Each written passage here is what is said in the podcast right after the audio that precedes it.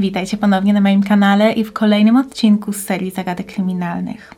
Dzisiaj przychodzę do Was z historią Jane Doe, którą udało się zidentyfikować po latach. Od dłuższego czasu tutaj na kanale nie było tego typu odcinka, a tak jak już wielokrotnie podkreślałam, takie sprawy są moim zdaniem jednymi z najbardziej fascynujących. Jeśli więc chcielibyście poznać szczegóły historii Porbo Jane Doe, to zapraszam Was do oglądania. Na początku musimy przenieść się do Hiszpanii, gdzie 4 września 1990 roku, około godziny 7.30 rano, w nadmorskiej miejscowości Portbou w Katalonii, pewien mężczyzna natknął się na ciało młodej kobiety. Wisiała na sośnie obok lokalnego cmentarza. Wiedział, że do jej śmierci musiało dojść chwilę wcześniej, ponieważ niedawno jego pracownicy przeszli przez tę okolicę i nie zgłosili nic niepokojącego. Odnaleziona dziewczyna miała około 20 lat i wisiała na gałęzi z głową odchyloną do tyłu, a jej włosy opadały na ramiona i były idealnie przełożone przez pętle. Lina, na której wisiała, była cienka, zrobiona z nylonu i wyjątkowo krótka – a węzeł został zawiązany w dość profesjonalny sposób. Stopy młodej kobiety znajdowały się 40 cm nad ziemią, a w pobliżu nie znaleziono niczego, na czym mogłaby stanąć przed odebraniem sobie życia. Para czarnych butów znajdowała się ustawiona równo obok drzewa, a stopy dziewczyny były czyste, co wskazywało na to, że nie stawała nimi na ziemi. Zaledwie kilka metrów dalej znajdował się grób Waltera Benjamina, niemieckiego filozofa, który odebrał sobie życie wieszając się w Portbou, również we wrześniu, jednak 50 lat wcześniej, w 1940 roku. Wezwani na miejsce śledczy nie znaleźli żadnych śladów po trawie, kurzu czy piasku na ubraniach dziewczyny. Dodatkowo na jej ciele nie było żadnych, nawet najmniejszych skaleczeń, co wykluczało możliwość, że jej ciało zostało w to miejsce przeciągnięte przez osoby trzecie. Trzy godziny później, po zakończeniu wstępnych oględzin, ciało zostało zdjęte z drzewa, a na twarz dziewczyny nałożono różowy koc. I to w połączeniu z jej wyjątkowo zadbanym wyglądem dało jej przydomek oblubienicy, ponieważ ten koc wyglądał prawie jak welon na twarzy panny młodej. W chwili odnalezienia Dziewczyna miała na sobie ogrodniczki marki Rocky, kupione w sklepie H&M, który warto zaznaczyć w 1990 roku nie działał jeszcze w Hiszpanii. Sklepy znajdowały się wtedy wyłącznie w Szwajcarii, w Niemczech, w Szwecji, Norwegii, Wielkiej Brytanii oraz Danii. Odnaleziona miała też na sobie biało-turkusową koszulkę, różowy biustonosz i białą kurtkę, a na ręce zegarek marki Casio. Miała 1,70 m wzrostu, mocno kręcone włosy średniej długości w kolorze jasnego brązu, miała okrągłą twarz, niebieskie oczy i kilka pieprzyków na ciele i twarzy. Ustalono, że nigdy nie rodziła, a na podstawie rysów twarzy, że mogła pochodzić z Europy Północnej. Ze względu na markę jej spodni zakładano, że była cudzoziemką, choć policji nie udało się znaleźć żadnych dowodów potwierdzających to, ani wskazujących na to, jaki był cel jej podróży do Hiszpanii. Czy było to właśnie samobójstwo, czy może podczas podróży spotkała ją tragedia. Przede wszystkim dziewczyna nie miała przy sobie żadnych dokumentów, mogących pomóc w ustaleniu jej tożsamości i pochodzenia. Była więc nazywana oblubienicą, tak jak wcześniej wspomniałam, albo wiszącą dziewczyną z Porbow lub po prostu Jane Doe. Śledczy robili wszystko, żeby znaleźć odpowiedź na temat tego, kim była i co robiła przed swoją śmiercią.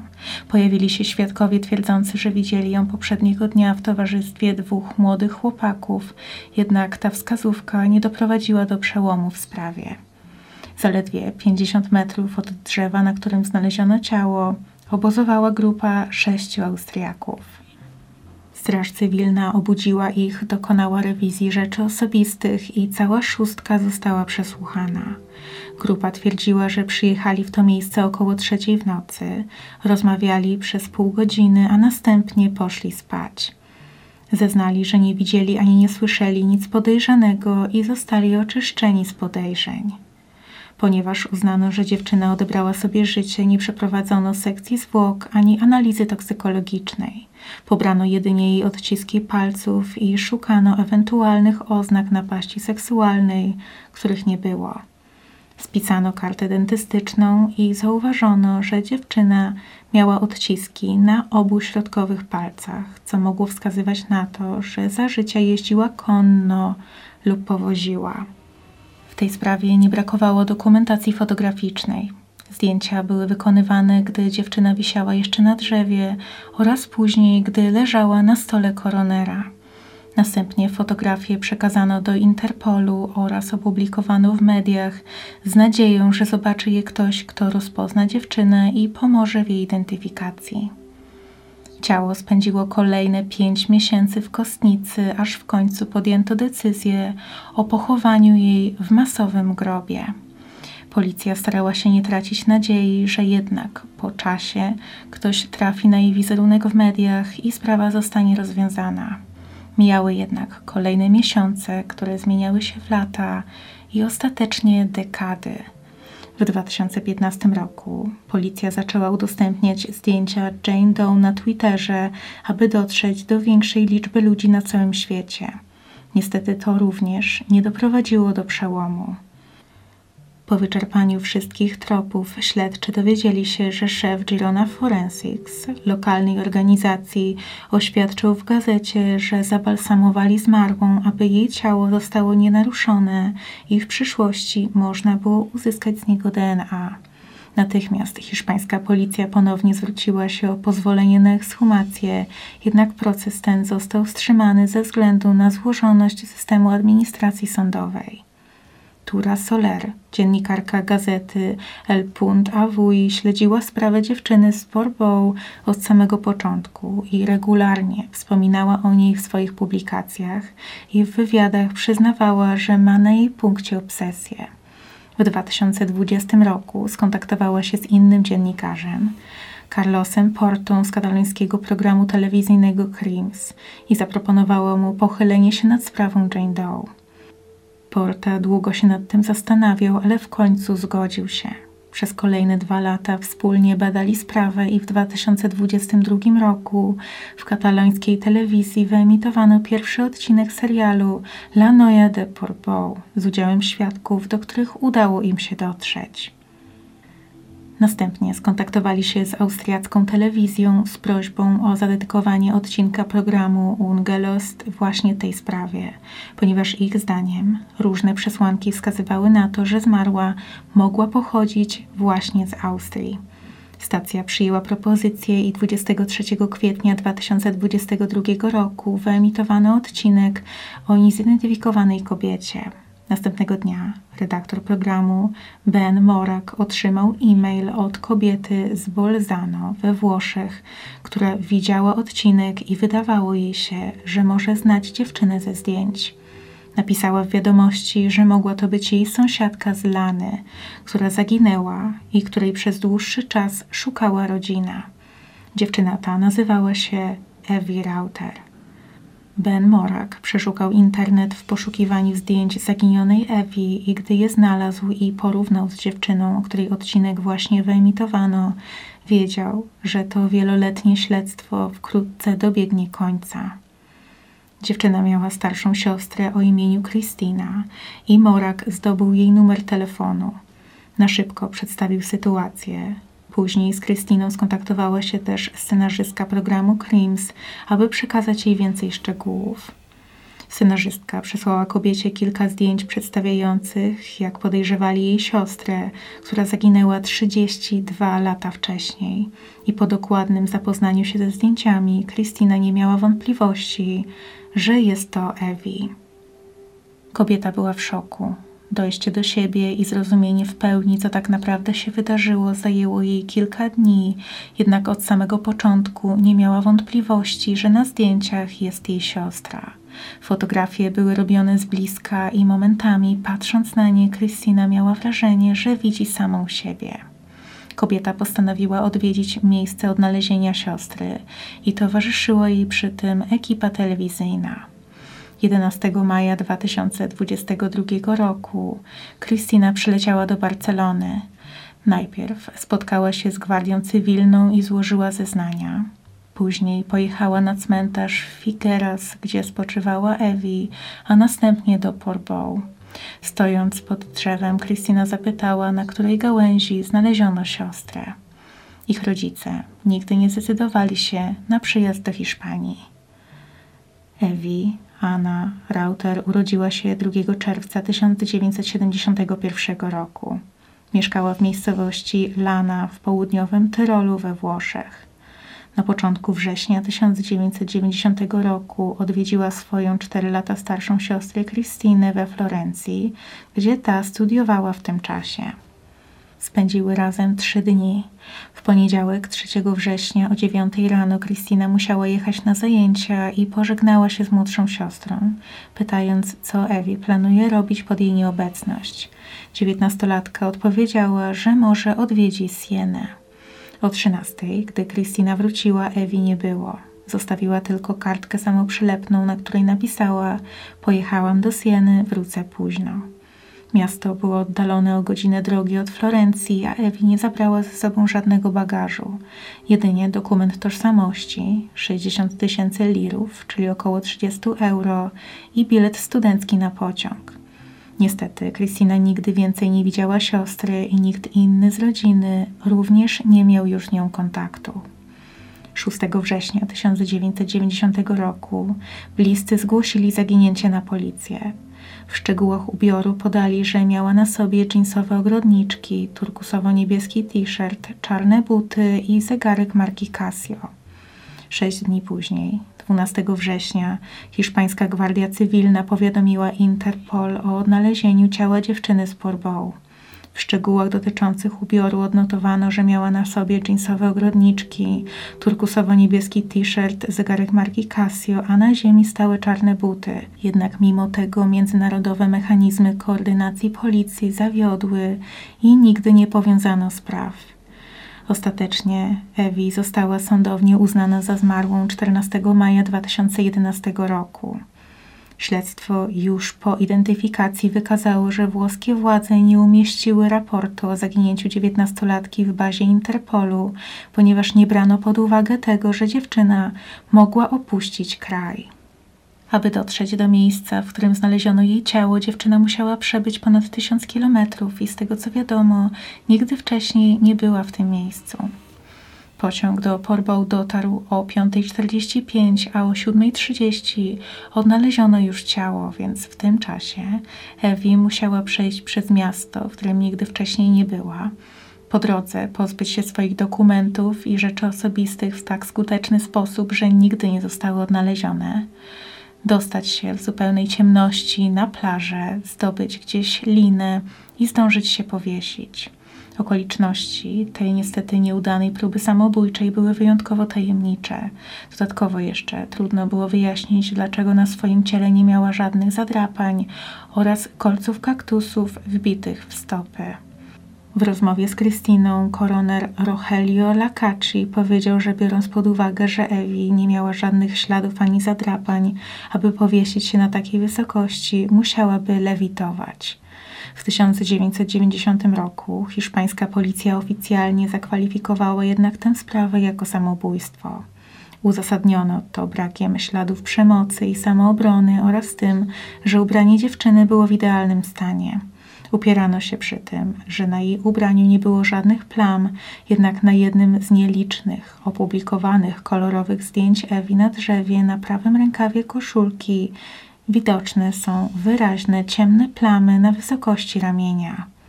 Siostra zmarłej twierdziła, że Ewi była spokojna i lubiła pomagać innym. Nie miała depresji, z nikim w tym czasie się nie spotykała ani nie przeżywała rozstania, dlatego Kristina nie była w stanie zrozumieć, z jakiego powodu siostra mogłaby chcieć pozbawić się życia. Ojciec kobiet, Herman Rauter powiedział śledczym, że jego zdaniem to niemożliwe, ponieważ Ewi nigdy nie wspominała o żadnych problemach, a mówiła mu dosłownie o wszystkim. Nie wspomniała też nigdy wcześniej o tym, że planuje odwiedzić Hiszpanię. Zdaniem wielu osób, biorąc pod uwagę liczne wątpliwości, nie można wykluczyć, że dziewczyna padła ofiarą zabójstwa zaaranżowanego na samobójstwo. Mogła być losową ofiarą, na przykład podczas podróży spotkać na swojej drodze niewłaściwe osoby, kogoś, kto namówił ją na szybki wypad do Hiszpanii, ponieważ trzeba też pamiętać, że od momentu jej zniknięcia do czasu odnalezienia ciała minęły zaledwie 23 godziny, a sama podróż zajmuje ich kilkanaście. Koroner potwierdził, że przyczyną zgonu Ewi było powieszenie, dlatego w momencie, kiedy znalazła się pod sosną, najprawdopodobniej jeszcze żyła, mogła jednak być odurzona lub w inny sposób unieruchomiona. Jeśli tak było, to zakłada się, że przynajmniej jeden ze sprawców dobrze znał tę okolicę, ponieważ wszystko działo się jeszcze przed świtem, a dotarcie z miasteczka na wzgórze jest ogromnym wyzwaniem nawet za dnia. Prowadzą tam schody, które w nocy są kompletnie niewidoczne. Karmina C., mieszkanka jednego z domów stojących w pobliżu wzgórza, zeznała, że tamtego tragicznego dnia słyszała głośne dźwięki, które zbudziły ją ze snu. Kobieta nigdy nie została jednak w tej sprawie przesłuchana przez policję. W 1990 roku rozmawiała o tym jedynie z kilkoma krewnymi jej sąsiadami i dopiero w 2022 opowiedziała o swoim doświadczeniu ekipie reporterów. Powiedziała, że w pewnym momencie nad ranem usłyszała grupę młodych ludzi krzyczących i walczących oraz krzyczącą i płaczącą dziewczynę. Obudziła się, jednak nie wyszła z domu sprawdzić, co się dzieje, ponieważ obawiała się, że stanie jej się krzywda. Dziennikarze postanowili wrócić do tematu grupy młodych Austriaków obozujących zaledwie kilkadziesiąt metrów od miejsca śmierci Ewi. Było to pięciu chłopaków i jedna dziewczyna. Wszyscy mieszkali wtedy w Wiedniu. Peter, Michael, Stefan, Manfred i Barbara, wszyscy w wieku od 18 do 24 lat. Zostali przesłuchani w języku niemieckim i oświadczyli, że nic nie widzieli i nie słyszeli. W 2021 roku dziennikarce Marcie Freisenet udało się skontaktować z Peterem, który wielokrotnie unikał rozmów. Mężczyzna powiedział jedynie, że tej nocy przyjechali na miejsce vanem Volkswagen Bus. Po zidentyfikowaniu dziewczyny z Porbow, Marta ponownie się z nim skontaktowała, aby zapytać o trasę, którą przybyli, na co on odpowiedział, że nie pamięta i odmówił skontaktowania dziennikarzy z kimkolwiek z pozostałych członków grupy. Podczas późniejszej rozmowy z austriackim redaktorem Benem Morakiem Peter sprawiał wrażenie oschłego i wzburzonego. Było oczywiste, że chce jak najszybciej zakończyć rozmowę. Z uzyskanych informacji wynikało, że grupa Austriaków znała okolice, była w podobnym wieku co Ewi. Przybyli z tego samego kierunku co ona, tej samej nocy, do tego samego miasta i na tą samą ślepą uliczkę, a do tego mówili tym samym językiem. Ofiara mieszkała w Lanie. Ta miejscowość jest położona bardzo blisko granicy z Austrią i ponad 90% mieszkańców mówi tam po niemiecku. Austriacy przyjechali do Porboł około trzeciej w nocy. Sąsiedzi słyszeli hałasy między czwartą a piątą rano, a ciało odnaleziono o 7.30. Inni młodzi ludzie, którzy przybyli do Porboł, zgłaszali, że zostali odurzeni narkotykami lub okradzeni przez złodziei, którzy wsiadali do międzynarodowych pociągów w rejonie Marsylii. Zbiegów okoliczności było więc wiele, jednak to nadal nie stanowiło dowodu mogącego wykluczyć teorię o samobójstwie, a tym bardziej wskazywać na winę członków grupy. Włoskiej prokuraturze udało się ustalić, że we wrześniu 1990 roku w pobliżu miejsca znalezienia ciała dziewczyny znajdował się zaparkowany samochód z włoskimi tablicami rejestracyjnymi. Po sprawdzeniu jego właściciela okazało się, że ten mężczyzna mieszkał praktycznie po sąsiedzku rodziny Ewi we Włoszech. Przesłuchano tego mężczyznę, ponieważ podejrzewano, że mógł mieć coś wspólnego z tą sprawą. Może właśnie w ten sposób Ewi dostała się do Hiszpanii, jednak podczas rozmowy z policją Właściciel bardzo chętnie współpracował i wyjaśnił, że we wrześniu 1990 pojechał samochodem z domu do Andaluzji. Spędził tam kilka dni i w drodze powrotnej samochód zepsuł się właśnie w Portbou i postanowił porzucić go w okolicy Sosen, a do domu wrócił pociągiem. Dziennikarz Ramon Iglesias, którego brat zrobił pierwsze zdjęcia dziewczyny, stwierdził, że w tym zdarzeniu było coś niezwykłego ze względu na miejsce, w którym wisiało ciało, z widokiem na całe miasto. Sceneria, w której znaleziono ciało dziewiętnastolatki, wyglądała jak zaaranżowana. Sprawdzono, czy w latach 90. w tamtym rejonie Hiszpanii nie działały sekty lub okultystyczne zgromadzenia, które mogły stać za śmiercią dziewczyny, jednak ta teoria nie doprowadziła do żadnego tropu w sprawie. Historia dziewczyny z Porbą do dziś pozostaje częściowo nierozwiązana. Oficjalnie przyjmuje się, że odebrała ona sobie życie, jednak nadal jest tutaj wiele wątpliwości i pytań. Nie można również nie zwrócić uwagi na wyjątkową opieszałość włoskiej policji, przez którą Ewi odzyskała swoje prawdziwe imię dopiero po 32 latach. Oczywiście, z jednej strony lepiej późno niż wcale, jednak z drugiej jest to bardzo frustrujący aspekt tej całej historii. Jeśli macie jakieś przemyślenia na ten temat, to podzielcie się nimi proszę w komentarzach. Jeśli również macie propozycje, o jakich innych sprawach mogłabym powiedzieć w kolejnych odcinkach z tej serii, to także napiszcie je pod tym odcinkiem. A teraz bardzo dziękuję Wam za oglądanie i do zobaczenia niedługo. Cześć!